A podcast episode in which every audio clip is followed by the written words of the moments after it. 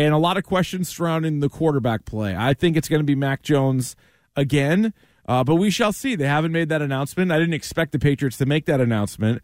But here's a couple of cuts from Bill O'Brien's press conference today, or I guess Zoom conference today.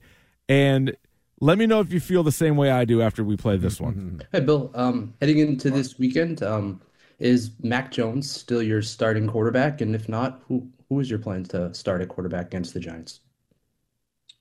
Yeah, for me, I, I basically get everybody ready to play. Um, you know, so what we try to do is every week, you know, regardless of this week, two weeks ago, three weeks ago, get Mac ready to play, get Bailey ready to play, uh, and and uh, that's what we do. And so at the end of the day, you know, Bill will make that decision at some point, um, and we'll go from there. But but I do believe that uh, we have to we have to continue like we do all the time to earn it on the practice field. Uh, coaches and players, you know, we, we have to we have to practice better. We have to earn it on the practice field um, all the way around, and and that's you know that's what we'll we'll do. So that's the first one I wanted to play. And what jumped out to me was, you know, Bill O'Brien, it's not his decision, right? It's it's Bill Belichick's decision who's going to be the starting quarterback. And he says, I'm just here to get everybody ready to play, whether it's Mac Jones or Bailey Zappe. Doesn't even mention Will Grier. So do you know how far away Will Grier is from actually starting? The guy I was like, hey, we haven't really seen him. He's kind of an unknown. Let's give him a go. Let's let's maybe see what Will Grier can do. Started a couple of games four years ago. Has been on NFL teams for the last few years. What could he possibly be? Doesn't even bring him up. Doesn't even mention him. He's like, get Mac ready, get Bailey ready. That's what we've been doing. Now, a couple questions later, he does make a reference to Grier, but the way he says it, he's like, uh, Mac Bailey and even Will Grier. Like I think he just remembered him. Like there's no way that guy's starting. And we So know how much of a stiff is he then? he must be the biggest bum in the world. He can't even get reps. He's not even getting reps. So doesn't that make it sound like it's down to Mac and Bailey Zappe? And they've already cut Bailey Zappe twice. The big talk out of it is like Bill O'Brien's like, this guy really? So doesn't that clip make it sound like it's definitely gonna be Mac Jones the rest of the way?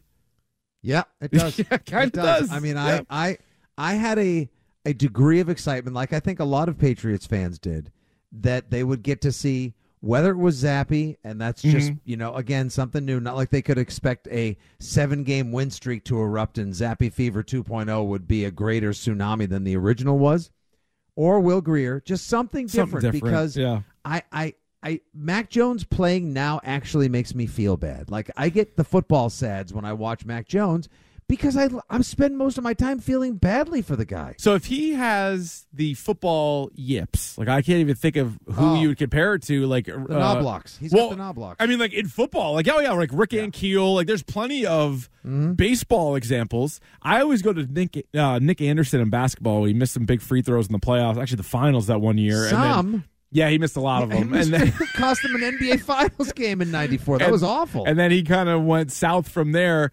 Football, like I can't really.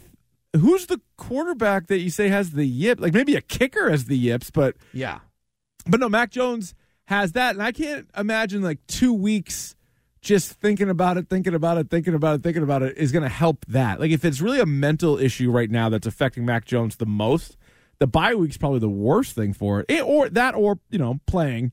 That, that, or still being the starter when you've given so many reasons why you should be pulled from the from the lineup.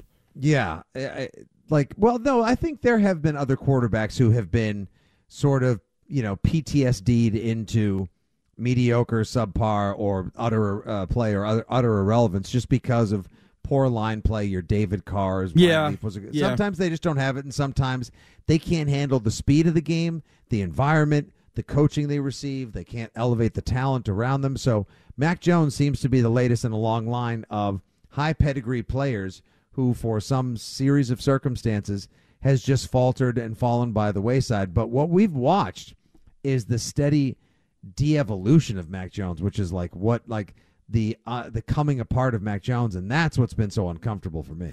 Yeah, I know because if he does play on Sunday, and I feel like he will, you're just kind of waiting for that horrible decision or that pass that just doesn't reach it, and then it's just a turnover, and then what? And then you got a pan over on the sideline and see him sitting next to Bill O'Brien, both clueless, like both just trying like looking for answers that they're not going to find.